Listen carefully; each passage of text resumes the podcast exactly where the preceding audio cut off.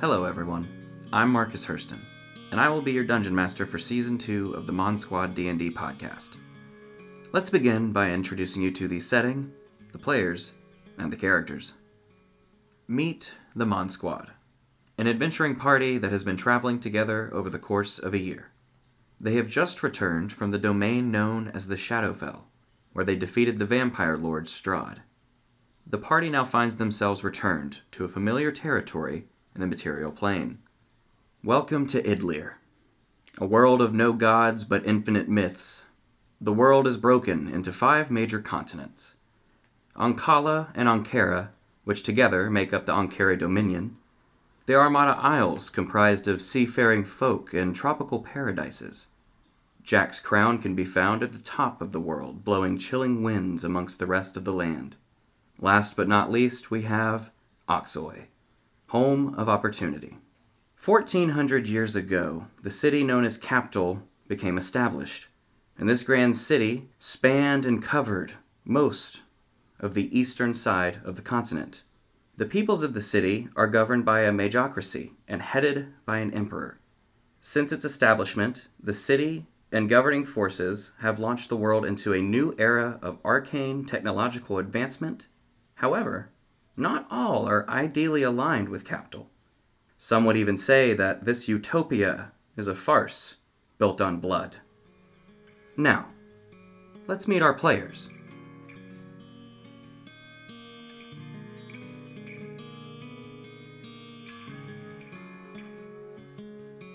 I'm Brie Beecher. I'm playing Scarlet, a level 10 chaotic good cleric of Olidammara, the Laughing God. She's a 5 foot 2 Dhampir, 21 years of age.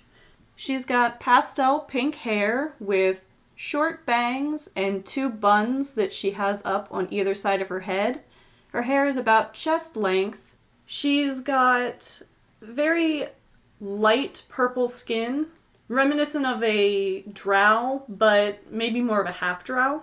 She's got a set of prominent vampire teeth on the top row and two small little teeth that are sharp on the bottom since she's got a little bit of orc heritage. She has piercing red eyes that she hides behind a pair of circular red spectacles. Her clothes are a mix of pastel pinks and dark blacks and purples. It's very pastel goth in a way. She's got a little plaid skirt with frills and a corset like top with a white blouse that sits underneath of it. She has tall boots that lace up from bottom to top. They're about knee high boots. And underneath all of it is a thin metallic sheen of what looks like armor that she can click on and off and turn it into a piece of jewelry. On her hip, she has two swords. One has decorations of intricate silver linings of cobwebs and spiders. The other one is a black hilt with no blade attached. On her person, she also keeps a little pink parasol with lace on it that she keeps out when she's in direct sunlight. On her waist, there's a mask that looks a lot like the mask that you would see, like a theater mask, one half smiling and laughing, with the other side in a grimace and frown. And it's ivory and gold with several missing slots along the crown of the the crown and nose of the mask. Uh, only one of the the slots has a gem actually filled in in it. She also keeps on her person, almost always in her hand, an alms box, which is intricately designed with the same mask and same color scheme. Scarlet's a really tricky individual. She's really into pranking and goofing off. She's a worshiper of the laughing god, so she really embodies that. She also has a really hard time taking no for an answer. Uh, she's a bit stubborn in that sense. She's also very caring and genuine towards the people that she loves and even people she doesn't know. Uh, if you're someone who's in need, she's going to be the first person to reach out. Um, now, if you're someone who looks gullible, you might see her try and steal or trick you, but overall, she's a very kind hearted individual. Scarlet was born in the Shadowfell to a vampire father and a drow mother. Her father in life was one quarter orc, so he had very olive skin and just a little bit of fang to him. Her mother was a full drow with deep purple skin and long, pure white hair. Her family fled to the material plane, taking her with them to the city of Capital, where they eventually ended up setting up a residence in a area outside of the city, eventually turning it into the town of Duskmore, where her family still lives and rules to this day. She did grow up isolated from everyone, only really going to the city on occasion with her father, or when she would occasionally successfully sneak out. Growing up isolated, she didn't really have any friends or people she could turn to outside of her direct family and people in the castle. So it did affect her just a little bit, but overall it was a pretty good upbringing. She did eventually set out on her own, which is when she met up with the party, and she's been traveling with them for about a year now. Her last mission was actually to kill Strahd and rescue her father from the Shadowfell, which she just got back from doing. She's now currently prepping her castle to be a base of sorts for her and her friends while they're here in the material plane. And that's where she's at right now and how she got here. Yeah. She's working with her father, actually, in the uh, kind of uh, uh, arcane engine room, which is actually below the uh, palace itself. Or, well, the tower, I should say. But yeah, you guys have been working on this for the better half of a week. Your father has input new um, arcane engines to amass for the new power output they need in order to run those defenses. But from what I understand, there was things you wanted to talk to him about. Yeah, so I recently found out via dying that I'm not entirely all Dhampir. That there's something about my being that's different. because while Scarlet was fighting Strahd, she died, fully died, and came back with just a few hit points and a lot more power than she's ever had. So she doesn't really know where that came from, mm-hmm. and she wants to kind of figure out where that power is coming from and how to control it, or you know what all what all she can do with this power. In having this conversation, your progress on the arcane engines are halted for the time being, but he does explain to you that the process of becoming a vampire is a very ancient ritual that extends to about 3,000 years or more. It was originally rumored to be started by one archmage, Carmelina Ambrosa. He explains that in the story of the mother who cried blood, it's more of a folk tale than it is anything else. She made and created magics that were revolutionary, but they came at very high prices. The cost for these spells were very, very brutal. Eventually, she had children of her own that went to war and were killed in this war. And in her rage, she used one of her incantations to kind of empower herself with the essence that she drained from others. Now, eventually, she kind of came to an impasse where she was cornered by multiple organizations, and her essence was actually kind of spread out, so they say. Uh, this is all the spark notes, of course, of the story.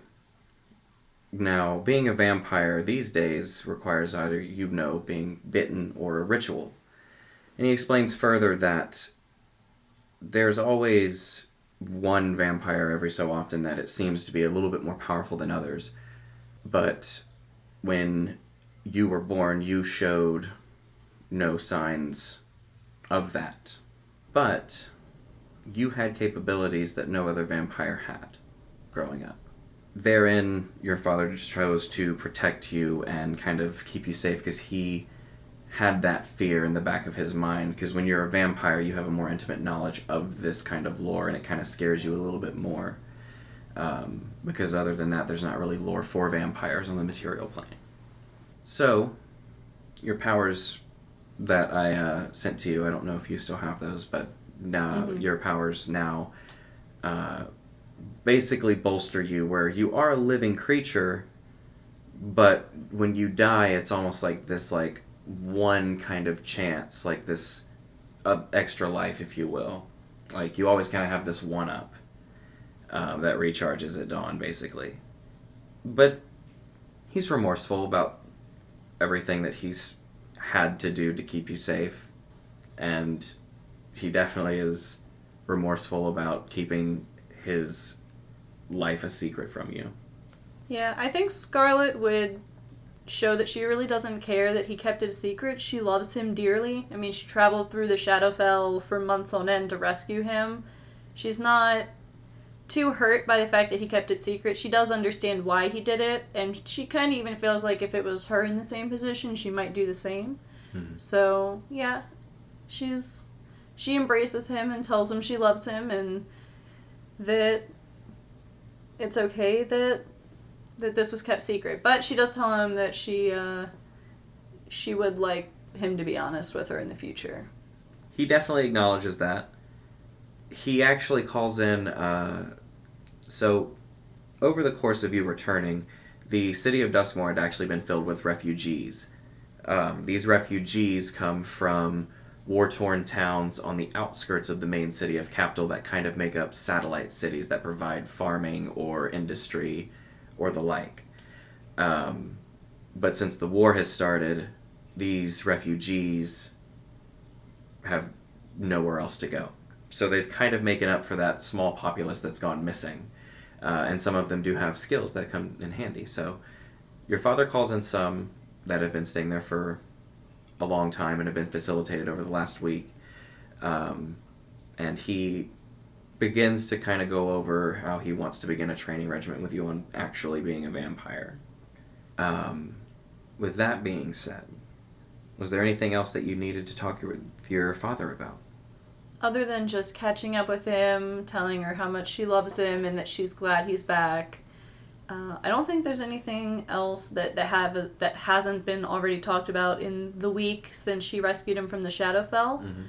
Um, but I think what Scarlet will do is once she finishes her conversation with her father, while he starts continuing working on this engine, I think she's going to start picking out rooms for all of her friends to have as their safe room in the castle since this castle is going to be like a, a home base of sorts now in the material plane. Um, I think I just want to find a hallway fully dedicated to all my friends and start making sure that it's fully furnished. All they need to do is supply their items for when they show up. And in that time, I uh, I also want to try and commune with Ola Damara. She's gonna actually uh, take the time to send out a divination spell to her god, and just be like, "Hey, Olidammara, I got the question or two for you. It's kind of important if you have time. We could uh, drink about it or something. That's what people do.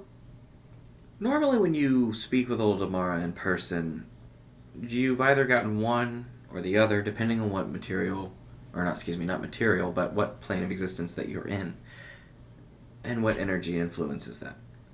On the material plane, all energies influence it.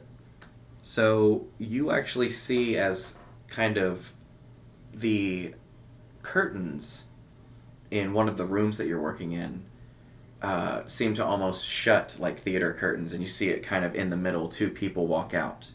One, a human looking man with a brown goatee and a brown shock of hair that kind of falls to one side, uh, that looks very familiar to your travels in the Feywild. And the other, to your most recent travels in the Shadowfell, a blue coated and suited uh, with a white f- uh, pullover mask that has a theater design on the front, uh, with a violin and uh, bow equipped to their side. Both of them actually come in and greet you. I thought it would be some time before you called us in. I mean, we've been wanting to talk to you for quite a while with the both of us in the room. As much as we like to bicker. The other one pipes in as well. Yes, yes, yes. As trifling as it is to be in a room with him, I suppose. For you, we can do it. We can make it happen. And he just kind of shoots over a, a glare with the mask on. And, but at the same time, they say, What is your question? Um, so with her god in both forms here, I think Scarlet's just going to.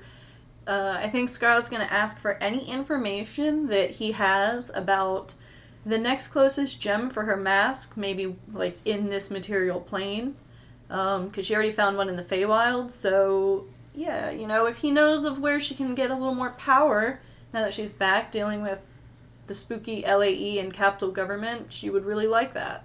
Okay. The one on the left, the one form- formerly known as Damara of the two. Well, do you want the one that's more fun and exciting to grab, like an adventure? Or, and then the other one formerly known as Ollie pipes up. Or do you want the one that's close, but, while exciting, dangerous? Hmm. Scarlet thinks about it for a second. And she said, Why not both?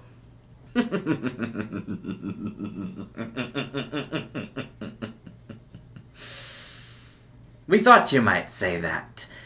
Well, we'll go ahead and tell you. The first one you're looking for is a tiny little tropical trip to the Armada Isles. Just a little south of here, it's mostly run by privateers and, well, pirates, and the people that live on the islands down there. So think of it as a treasure hunt, but also watch your back because, well, pirates are no joke. They, they will kill you. Pirates are fun, though. They're fun. Yes, yes, yes, pirates are fun if you're a five year old, but if you want a little risk, a little adventure, I suggest you check the Choking Fields. Just west of here. Actually, it's northwest of here. You're closer than the city of Capital itself. they should know all about this location. Its entire area is covered in a smoggy poison cloud that kills everything that enters. But I know you're clever. I know you'll find a way in. Whatever you choose, we'll be there. Not there. You have to do it yourself. We just give you the magic. So, make your choice. Hmm. Uh, I'm going to get with my friends, see which one they want to do, but thank you for the help. It's actually nice to get you to help me for once. They actually both look at each other, and for once, it doesn't feel like they're looking at each other in angst. More so, uh, like a mentor acknowledging their student is learning in a way. And then they both look back at you and say at the same time Find the pieces to our puzzle. They will surely make the story much more interesting. But you're welcome, as we do like to help you. But it is we who should be thanking you, for you are helping us more than it would seem. And at that point, they kind of both begin to take like a backwards walk behind the curtain, and they begin to kind of disappear behind the curtain. But a little piece of paper floats out and lands on the ground right in front of the curtain for you to pick up at your leisure. I grab it. If you wish for further clues, donning the mask will do. I think with this information, Scarlet's gonna go downstairs, walk up to her dad, just be like, Hey dad, got some rooms picked out for my friends, so if people start showing up, send them up there if I'm not here. And Scarlet's gonna go to the library and just start researching the two locations. Oh, all right. Well, I suppose that I'll keep working here. Um, we have a lot to work on. Uh, fortunately, the uh, dusk generator should be working by the end of the day, so we should have nighttime again. It will be lovely. Uh, the sun is dreadful. Oh, and um, I should let you know your mother has gone on political business, uh, so she will be gone for the next few days. But she will be back. Okay, thank you. I'm going to be in the study. Uh, let me know if people show up. And Scarlet's just going to retreat to the study and and spend the next however long just studying about the two locations and getting any information she can so that she's ready when that quest comes up.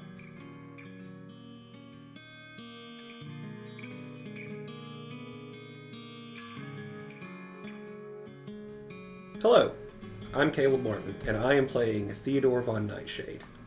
Theo is a half orc, formerly reborn, so you can kind of see that on his skin. It's a little more teal than anything, still a little blue in there. Um, he appears to be in his late 30s, but he's actually a little over 1400 years old uh, because he spent a long time being a reborn merc he um, is a chaotic good individual, uh, which means he operates by his own kind of code of honor and ethics. Uh, the right thing to do is the right thing to do is, uh, and other iterations of that are kind of his um, his motto.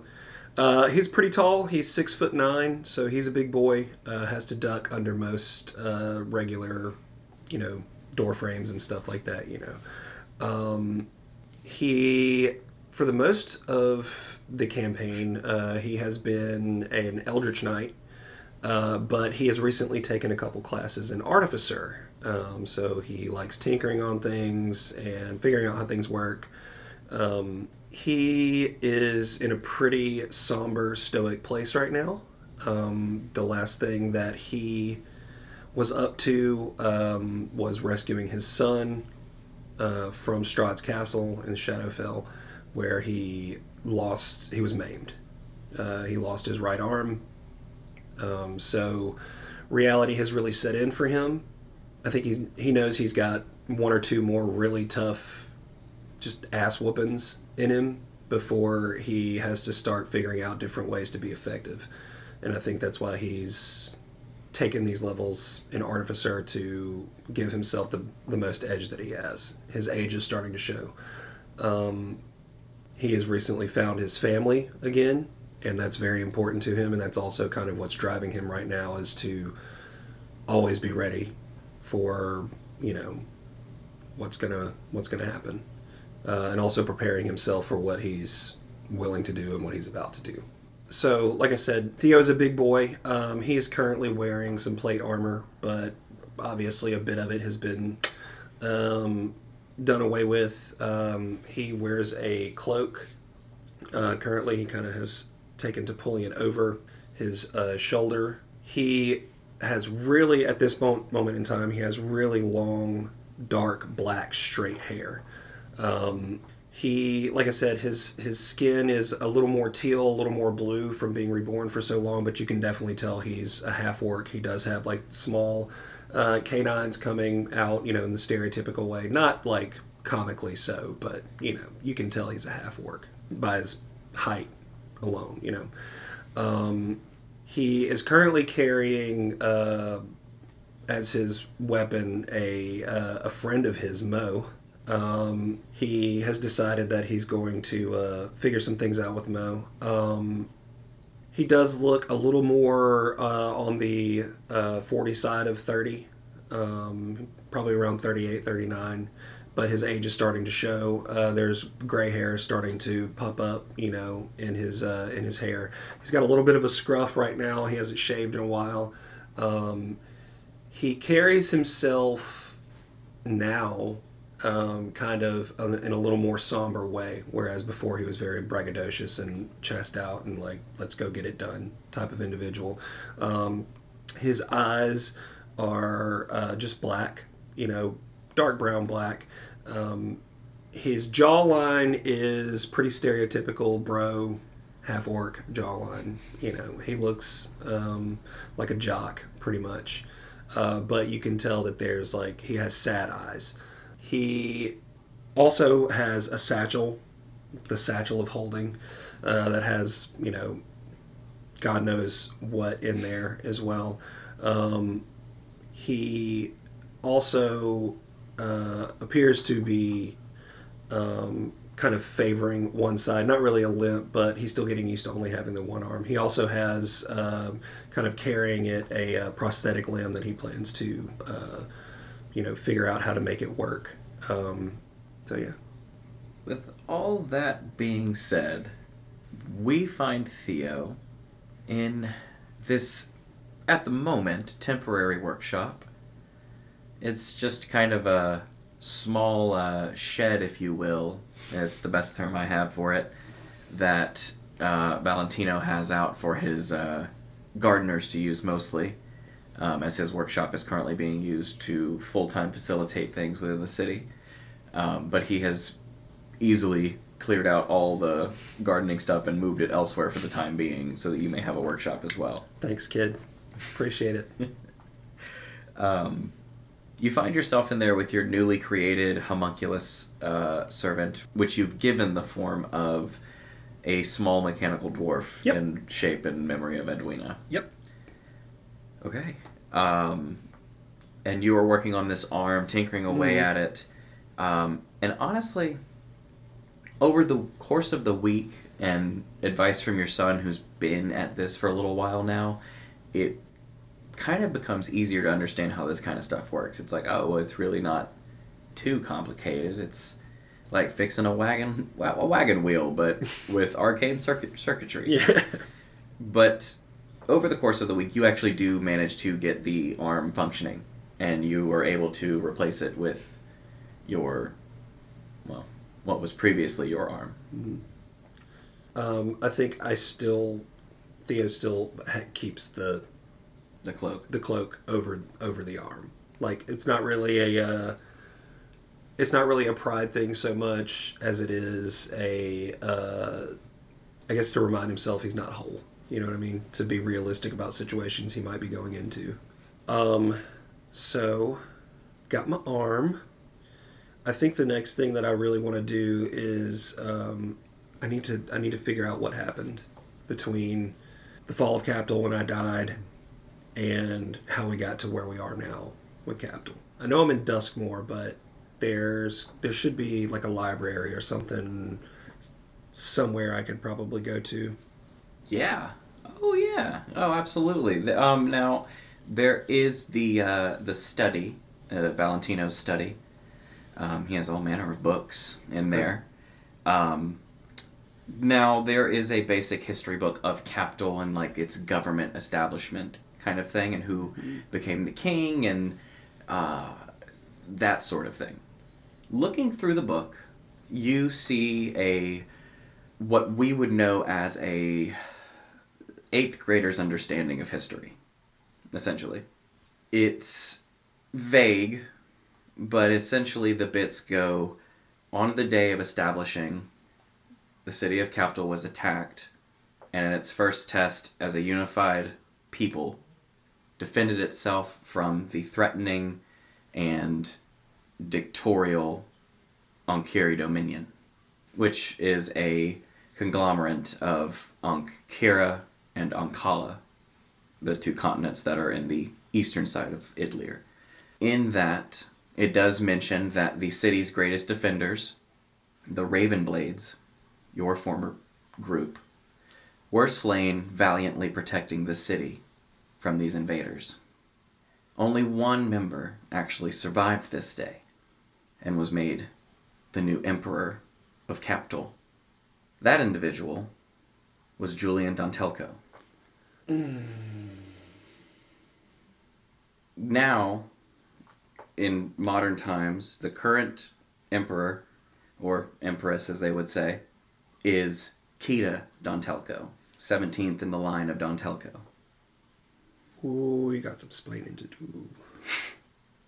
Um, So Edwina went down that day as well. as it's recorded, there is no survivor other than him. All right. Um, are there any other um, books, tomes of note that I, I might be able to look into to see if there's any mm, Are there any books of the political nature on like what was happening? I guess in the rest of the world while the, while all that was going on as well, like just the alliance of the Eastern countries against. In this library, I would say very limited information. Not not probably information you would seek out. It's not like the actual inner workings of their politics. Right. There are talks of uh, zealotry and um, religious extremism, but for the most part, that side and that on Carry Dominion does have like peace within its continent. Okay. Um, okay, that's heavy. Um, I guess I want to go talk to my talk to my boy. go talk to my son. Okay. I also want to. I, I guess I just want to talk to him and hear his. What's been going on in your life, bud? It's been a while. You know what I mean? Like, Oh well, um, you know the obvious. Um, became a vampire lord. yeah, what's that about? Oh, well, shortly after you died, I found myself at a loss of what to do. I wasn't raised to be an adventurer, and I didn't really have a whole lot of skills under my belt. So I did what I could as a criminal, doing odd jobs here and there, and then eventually I came across some knowledge and kind of tumbled into the rest. Um, and you kind of recognize your wife also doesn't have an accent.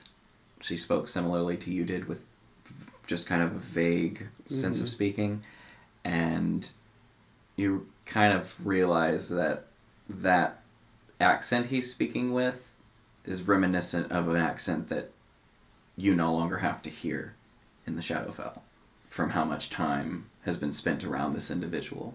You kind of realize who, f- not who raised this person, but who formed this person. Um, but you also see the great remorse in him realizing everything he's done. Um, he goes in to explain how he's had hands in plots that most people couldn't even imagine doing, but at the time for him it was done with ease. He goes into a little bit on his history with the witches, but he kind of stays away from that topic. He seems a mm-hmm. little sensitive to it. But the kind of last thing he says, he says, Look, if there's one thing I can do before my luck runs out as a vampire lord because I've made too many enemies to count, I need to know that this world is safe. And by God, if it takes a thousand years of me surviving to do it, I'm going to. Because after all of that, that's what you taught me. You taught me to protect all that I hold dear, and I'm going to do it. You, my daughter, my wife, her friends, and your friends, I guess, at this point. It's a lot. But I'm glad that we all are here to do it together. I believe in you. I believe that you will hold true to your word. I do have one more question. Shoot. They made Julian emperor? Oh, yes. Uh, about that. Um, it was confusing, yes. Um, I didn't get to speak to him much. You know, they didn't let me in. But the city seemed prosperous. It didn't seem like anything changed for the people. Um, I don't know. I don't have a whole lot to say on that. Just from what I remember and my contacts at the time. Benevolent, by all means. Although it would explain why, when they found your body, it was charred with arcane fire. I'm gonna go read some more. Go ahead. Um, I'm also having my people build a um uh, housing units for all of you within the small city here. Um, that includes a workshop for yourself. So by all means, take any books you need back to the workshop with you. All right. Uh, I'm gonna go uh, scour the library, and uh, if you need me, I'll be in the shop. I will call you. I'll be working on the arcane engines. Good. Um, I want to go back to my shop and I want to uh, start fiddling around with uh, a, a spell rot sending spell Okay. for myself. Easy enough to do. Um, I'm assuming you're putting it on like maybe your good arm or somewhere accessible. Yeah, yeah. I mean, I'm, I'm putting it on there. I'm going to use it immediately, so it doesn't really matter where it goes. Okay. So you inscribe a sending spell into your skin. You use it. What do you say? Julian, we need to talk. There's things you haven't been telling me. Are you still on the celestial plane? You expect a sending spell to come back to you, but it does not. It goes through, though, you do feel that. Instead, what you hear behind you. I agree. We do need to have a very long discussion. Somewhere private, where we can both talk and, um, hash it out. I know you have a lot to say, and I have a lot to respond with. And what you see when you turn around is just like an astral projection of him. It's just this kind of golden outline celestial plane. it does have benefits. Um, Probably for the best, really. right now, yes. Let us talk elsewhere. What's wrong with right here? Well, I don't know if there's spies around or anyone trying to listen in on us. All right. Start talking. I'm gonna walk past him and out the front door, open the front door, and like nod at him to like go outside. he begins to walk uh, out the door, head hung low, looking at you from a side glance with a guilty expression.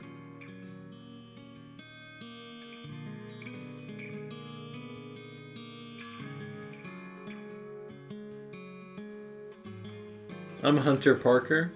I'm uh, the player that personifies Nika Kozak. Uh, I'm currently a level 10, 6, 7, 25 year old Hex Blood, chaotic, um, good, aberrant sorcerer. Uh, aberrant mind sorcerer specifically is the subclass. Um, as for like a physical description, yeah, he's about six seven, super long black hair that comes into like green kind of tips. It's like kind of as it always seems to be moving as if like magically, but always perfect and amazing and very bright blue magical eyes. Um, he's got long features long features. If you can imagine like a hag, like a witch, someone in the shadows appears like a monster, something you can't imagine, and then like it zooms in, it's like it's just this, just a really tall, lanky guy. He's kind of attractive, but like you know, we get down to like what he's wearing. Um, normally a black trench coat with um, black combat boots. Um, seems to be a pistol that's always with him that's known as co-pilot and a black hat that has some pins on it one with a smiley face and another one with a devil face. He's got horns that started as brambles that wrap around his head because as a hex blood a witch somehow infused nika as a baby with her essence. So nika who was born a triton and i believe yes half elf was born very sickly, and his parents made a deal to hide him. I found out through the campaign that this was in an effort to protect him from his sorceress origin, the aberrant mind, because a creature known as the Godfather, who somehow through a blood connection to Nika has given him psychic abilities this need to run led his parents to make a deal. And nika was given up to a hag witch and the trick that she used in this deal was nika was to have a happy childhood but she infused him with her essence and turned him into a hex blood so that she could have well I don't know what her means are, but she could use Nika for a backup vessel or any other means as an evil sort of avatar kind of thing or a uh, you know a new body to inhabit Nika spent his life growing up knowing this. He was teleported to the Feywild and raised by 17 werewolf dads and had an awesome, kick ass, fun childhood, just like the witch promised. And when he turned 14, he dreamt of more. He wanted different things. And all of a sudden, one day, a portal opened up. And apparently, he stepped somewhere n- no portal should have ever opened up to. And he came to Capital in the, what was it, the country of Oxoy. And Nika didn't know any of that. He got jumped in some gang violence, and his powers activated, and he set them on fire and the Golden Rule, an assassins organization that had some level of honor, happened to see this happen, and they pulled Nika into that. And for the next six to eight years, he lived a life of violence, murder, and just overall survival as he was once just in the Feywild doing his best to be free, and now he had no other recourse than violence. Fast forward a little bit, a little bit of romance, a little bit of backstory that you find out through the campaign, and he meets the Mon Squad. And he's trying to have fun and adventure again in his life. And through all their misadventures, he picks up the gun again and starts fighting, starts killing, starts defending, falls in love with Scarlet, gains best friendship and renewed friendship with Tori and Theodore, loses Eligor and Mo. He becomes focused. He's not like the kid who just had to survive anymore. He's a man that just doesn't want to be fucked with, and he's going to protect what's his and he seems to keep needing more power to do so and all these crazy things keep fucking with him and his friends so he just keeps having to find new ways to become more powerful. And our adventures through the Feywild and Shadowfell and fighting Strahd and saving Tasha and saving Zybilna and our friends all growing and changing have led Nika to Duskmore and Nika is in a position where he has some downtime and he wants to settle up some stuff and get ready for the fight ahead. So the first thing he does is contact Tasha, who he made a deal with when he got Mordenkainen back to her. She said she would teach him and he needs a ride to Capital. So he's gonna go to Scarlet and the rest of the squad and let everyone know, like, hey, I'll be back in like a week. Uh, you know, hugs, kisses. I'll be back. Love you, Scarlet. Kiss, kiss. And then um, he gets it. He gets if Tasha's willing uh, to teleport him over to Capital. Okay. Of course I'm willing to teleport you here. I owe you a favor and much more than that. And a portal opens. Stepping out of the portal is roughly a 19 year old, dark skinned, kind of curly haired, kind of uh, sitting under a uh, f- uh, floppy hat um, with robes and a uh, unicorn horn for a wand. Uh, stepping through, you see Will of the Feywild, but 19 years old now. So it's been about eight years for him. Wow. We exchange pleasantries as I follow him through the portal. Yeah, no, we got a we got a lot to do. So uh, you you got any stops to make, and then you guys kind of hop through the portal. Um, you get to the nature preserve in Capital. You kind of hop out of a tree there. Uh, you look around for Cecil. Not hard to find. He's usually there all times. Um, you find him. He's actually. Uh, it looks a little worse for wear. He's got a. a a splint made of wood on his arm right now, and his face is all like black and blue and bloodied, and he's, you know, parts of his um, like white, snowy uh, from age. Mutton chops are burned and singed. Um, and he just, yeah, he just looks like he's been beat to crap. Fuck. Well, I think I quickly meet up with him, ask him a bunch of questions, getting quickly information about the city, mm-hmm. and like, if he's willing, offer him a ride out of here and get him over towards Duskmore. Because I don't want him to have to just sit here and be like beat up. But that's up to him. Open invitation to go there, and then yeah, find out about Seamus, and then I grab my stash which we can talk about what's all included in that later. But there's like a moment where it's like full John Wick style, where I'm like breaking the cement, and I'm like, I gotta get back in the game. Or no, no, no, it's that thing where I think I'm back. I think I'm back. Um, okay, you do all that. Uh, through the conversation, you learn Cecil was actually uh, mugged by other druids in the circles for reasons he has not discovered yet. So he will meet you in Duskmore, but as of right now, he can't leave the nature preserve because he's got to investigate. But as far as Seamus goes, he does kind of guide you to where Seamus would be um, with direction. Um, Seamus is currently outside of the city in one of the satellite towns, which is in the war torn parts. Uh, and it's one of the few farming villages left that haven't been affli- afflicted. So he's currently hiding out there, but, um, you know, he's still available for messages and stuff like that. Okay. I'll cast him sending in a similar message of just saying, I'll meet you in a week's time, or meet me in Deskgate if you can. If not, I'll come to you.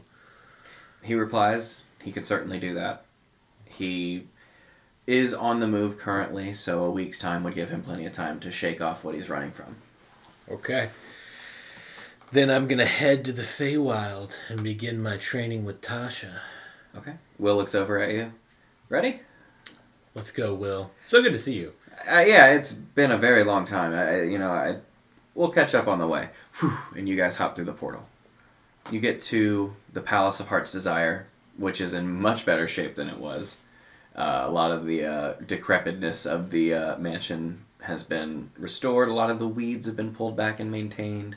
Um, and you walk inside, seeing a lot of familiar faces.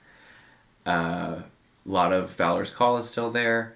Um, but importantly, Zybilna is there. And she greets you. So, it is time I repaid my debt. What first? I think to start, there's someone I need you to help me get in touch with. And I'll explain the meeting with Yvonne mm-hmm. and how he made a deal with me and we shook on it and I'll show her my Fey contract seal and the Infernal seal and how it's like now corrupted. It's like ah. so could you you mind bringing this guy here for me? She snaps her finger. A portal opens. And with a puff of sulfur, sulfurous smoke, I should say, uh, you see a Rakshasa falls out onto the ground. Oh my god. You made it! What's up, buddy? It's me! It's me, Nika! Oh, well, color me pink and call me a pinata. It is good to see you, my friend. I'm gonna help him stand up. How you feeling? Well, I've been better. It's been a long time, and I don't have a whole lot of time to explain to you. It has been a long time. But- you have a lot of time. Oh, do I? You're you're this is this is my friend Zybilna. She's kind of my teacher. I've I've heard of her. Yeah, no, we. Uh, I've never met her before, but I know that she's tricky with demons. You're on our So- time now. Our time. It's much more pleasant than where I was, I admit. anyway, uh, what, can I help you with? Oh, I think I already know what it is. Oh, do you? I do. The deal? Yes, yes, You're- the deal indeed, my friend. Well, as a matter of fact, and he starts rummaging through his uh, bag. He's like, mm, nope, that ain't it. Hmm, maybe that's it. No, no, no, that's definitely not it. Ah, here it is, and he pulls out what looks to be a um, what looks to be a small golden band with intricate runes carved into it. It looks simple, but the runes are carved in a way that an average jeweler would not be able to do. These are so intricate and detailed that only a mage could inlay runes like this. But even then, your own runes aren't as intricate as these are. These are the finest runes you have ever seen. You asked for something of a legendary importance, I should say. Now, mm-hmm. let me tell you how hard that was to find. I scoured the lands, scoured the seas, scoured the skies, even. I had to travel all over to find a mage in a different multiverse that had some kind of unique item such as this.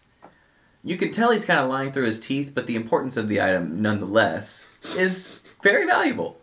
This is a ring of invisibility. Oh. Okay. Nice. Yeah, this is valuable enough, but you're late. I do admit it um, has been a long time, and I see that you've uh, already gotten out of the Shadowfell, so your business is concluded there. I believe I said before we fought and killed Strahd, and we killed Strahd. And you were un- you were displeased with where you were living just now, yeah, sure, so you want a new home. sure. Well, the way I see it is, I know your name, I know a way to summon you, I know a way to keep you here. So why don't you just work for me? New employment. What do you want from me? I want a right hand man. I want eyes and ears, and you seem to be like that kind of guy. I keep an ear out. What do you need me to do? Like spy on somebody? Yeah. I'm you, real good at that. you ever heard of Capital? Yeah. Let's talk. So you spend the next week practicing and honing your Fey magics. And in making this new deal, Tasha also mentions, excuse me, Zybilna, I guess in this form, mentions that every Archfey starts with their most valued trinket. And establishing that as your main kind of phylactery, quote unquote, for lack of better terms, to funnel all of your Fey magic into. What would that be? I mean, it's gotta be the gun. Gotta be the gun. Okay. That is now your Fey trinket. We'll go over what happens in more detail with with that at a later date. But you establish that as your trinket and- and attune with it at a more deeper level than a regular magic item. Um, and Yovan establishes his contract with you to work with you to be your eyes and ears for the time being.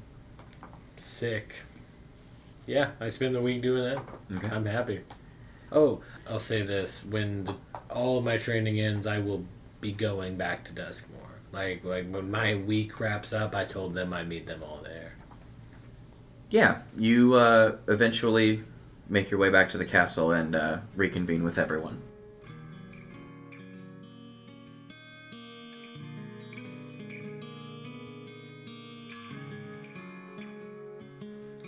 Hello, I'm Liliana and I play Tori. No last name. Tori is an eight foot tall furbolg. Um, she is a druid, um, wildfire shaped druid, and a um, rogue. She's a soul knife rogue. Currently, her alignment is true neutral or chaotic neutral, but uh, she used to be evil, so she's made some progress in her life. Um, and she's level 10. In terms of her looks, she, again, as I said, is 8 foot tall. She has black, brown hair, um, very long, as furbolgs t- tend to not cut their hair throughout their lifespan. Um, her eyes are a dark green color. She wears roguish clothes to kind of blend in with her surroundings. And um, her armor is all black and um, is kind of made to blend into her surroundings as it's a magical item that kind of gives her a boost to her stealth. And she also has a few daggers, but other than that, it's all mental. And after coming back from the Shadowfell, where do we find Tori currently? She's uh, kind of just milling about this this castle and preparing herself for her trek to capital. Okay. Is there anyone she particularly wanted to speak or talk to or talk with before leaving the tower in Duskmore to move to capital, or do you just wish to kind of like make your way out as unseen as possible? Um, she would inform her comrades, her friends, um, because she's made progress. She she used to be a very much a lone wolf, but now she's trying to work to be a little bit more communicative. So she will tell her friends that she's leaving before she leaves. Okay. You relay this information to your friends. You make your way to capital. What's your first stop when you do get to the city, though? She's going to find her family, which she assumes they're where she left them, but a lot of things have changed. A lot of things have changed, including their address, actually. Um, the current tenants of the home actually advise you oh, Antiqua and, and Miuta, they moved uh, actually closer to the inner circles of the city. Uh, so you're one of, and they give you like basically detailed instructions of how to get to their new home, which is strange because why would they have this information? But as you follow this direction and you get to this address, you realize it's a public address because it's a uh, political official's house, basically. It's like not their house, but basically where you would go to speak with them. Like their uh, governmental building, if you will. Yeah, I like to imagine like as Tori's walking through the city, she's just like kind of looking at a map she got, and she's like, "What the? Why is everything different? Like, what? We haven't been gone that long. Like, I know three years have passed, but like everything's changed." Um, but you get in, and immediately there's a receptionist behind the counter. Oh, she doesn't go in. She. she Oh, you don't go in. Oh, you sneak in. Okay. Um, okay, so you sneak in. You go through the top floor. You get through a window that uh, you're able to kind of get open with some finagle, um, and sneaking room to room. Um, you do begin to realize that this is some sort of uh, union building. It's each room is dedicated to a trade. You open you kind of peek through one door and you see uh, a bunch of chairs with what seem to be um, construction workers throughout the city talking about zones that they need to be building in and fortified for coming conflicts with something. And going through each room is something similar trying to allocate space but something commonly themed in each room each room appears a little militaristic like not officially but like almost militia like where they're like planning tactical locations for things to, to build and fortify and everyone in there seems to be on the exact same page At this point, Tori is like, "Is this where they they live? I think she gave me the wrong address." eventually you come on to an office room. With a chair facing the window and the window up you peek through the door. But this door is a little creaky. So as it kind of comes to a halt as you peek it does kind of like a little bit it squeaks a little bit. The chair spins. And in the chair is a nine foot figure imposing but familiar. You see your father in very very decorated clothing of that of would be a city official. Tori, and you see he's staring at you with the eyes of someone who is horrified, relieved, and panicked all at the same time. hey, Dad. how, how you been? Tori, That's me. I'm taller now. well, I, I, I can see that. Well, I, how did you? Where? I thought you've been at the. And you see he stops, and he looks down. Um, I thought you've been away still. You thought you- I was still at camp? No, I left that a long time ago. That's good to hear. I um Is it? yes, um Then why'd you put me in the first place? Tori, I. I didn't know who they were or what they wanted from me or you. They just showed me the programs that they offered for magical youth, and I, I wanted a better life for you because your. Our family was suffering, and when they talked to me, their offer was not only money, but it is what you see now. The union in which I've believed for so long can finally be possible, and the workers of the city can have a say in what their work means to them. I didn't know what the inner workings of that were until I gained the status I have now. And I have learned of their less than favorable methods of teaching students. You gave your daughter willingly to people who were willing to pay a lot of money for me. And you didn't think that they were not bad people. I had a good life. We weren't the richest people. We weren't doing good at all. But we had each other. That was enough. I didn't need to go to school. I didn't need anything special. I was doing fine. You made my life a living hell by selling me. I accept that. I don't need you to accept that. If you don't need me to accept that, or want my apology, why are you here? Why did you come here? To me? Honestly, I didn't come here to you. I came here to make sure my mom and my siblings were still okay. You just happened to be here. And in fact, I'm regretting seeing your face. If you want to see your siblings, your mother, here's the address. And he pulls out this, um, what looks like a nice carved stone that's very polished, but it has runes head to toe carved into it.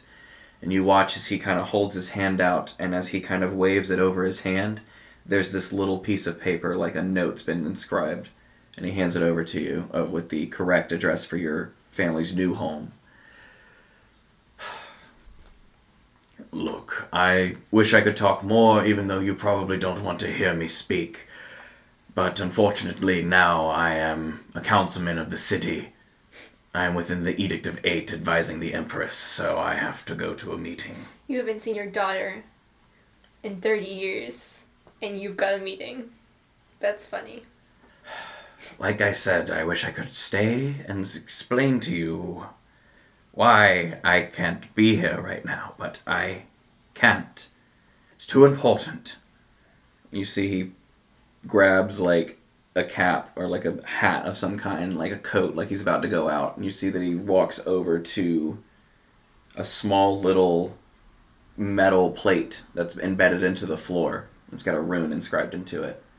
Look, Tori, if you want to hear what I have to say, I will talk to you. Until then, just go see your mother and your family. They would be thrilled to see you. He snaps his finger, and the dais beneath him lights up, and he vanishes. I'm gonna go through his office. Okay. Um, you find within his office yeah.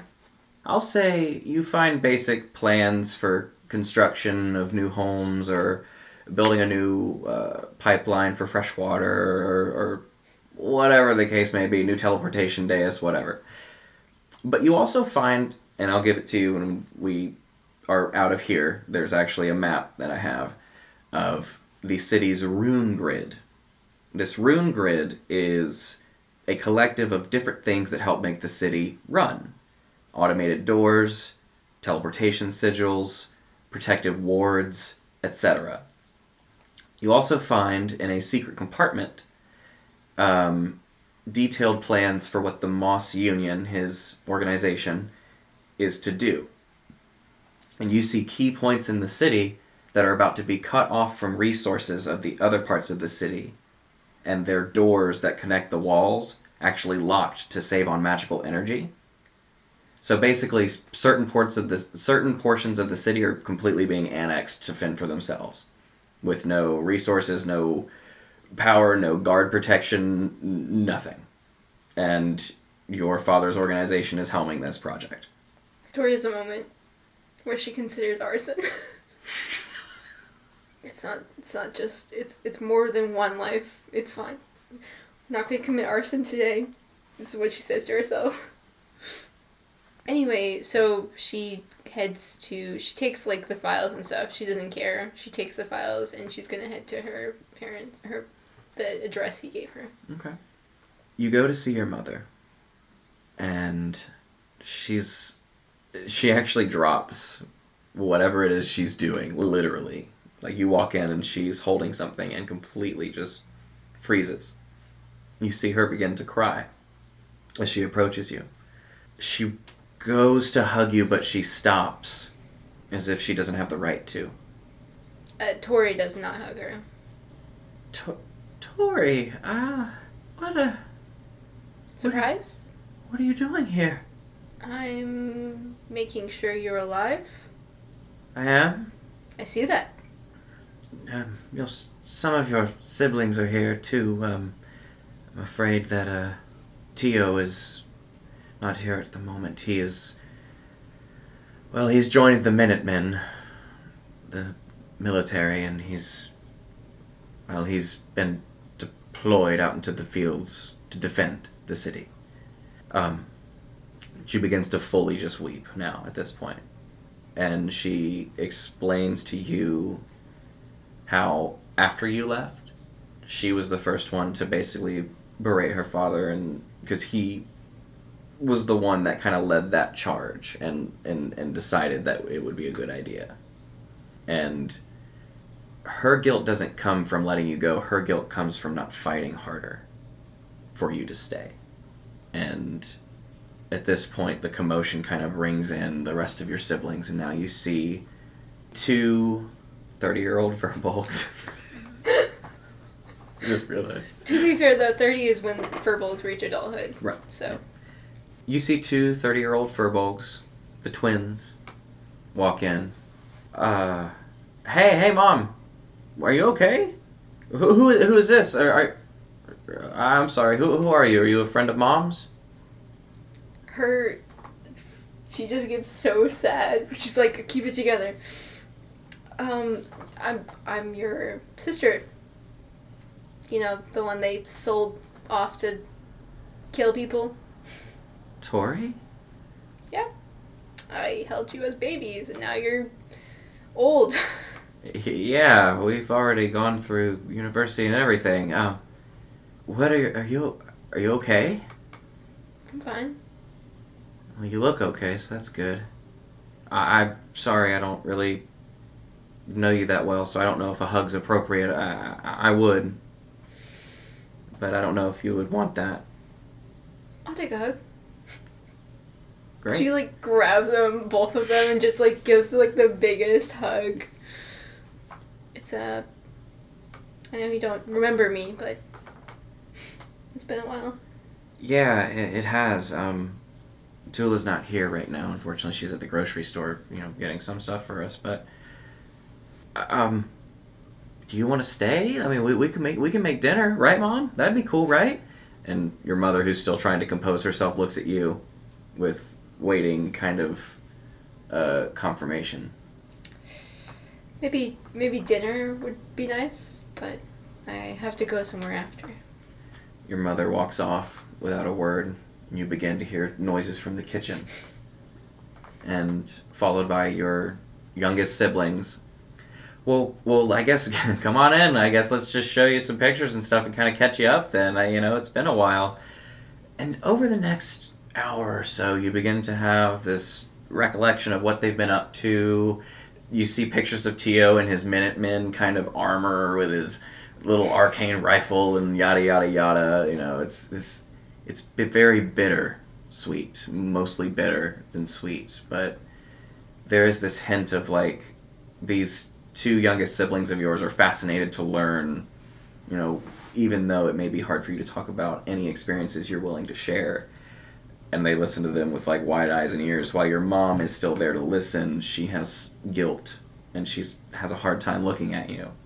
Are there any pictures of Tori left? oh yeah. There's pictures of tori all over. They haven't taken any of them down. And as you're having this dinner you hear something at the door. You hear it knock but it's not like a gentle knock it's like a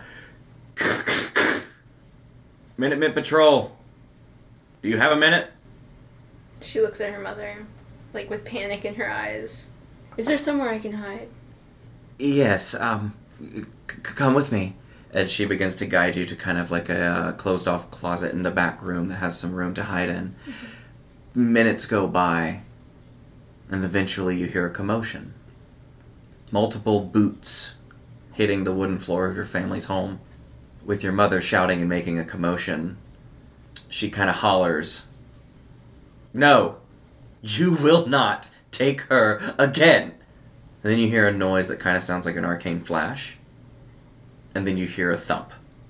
Tori's like running out there. She's like, You see that she's been hit with a paralyzed spell. And she's currently just kind of like immobile on the floor, not able to move.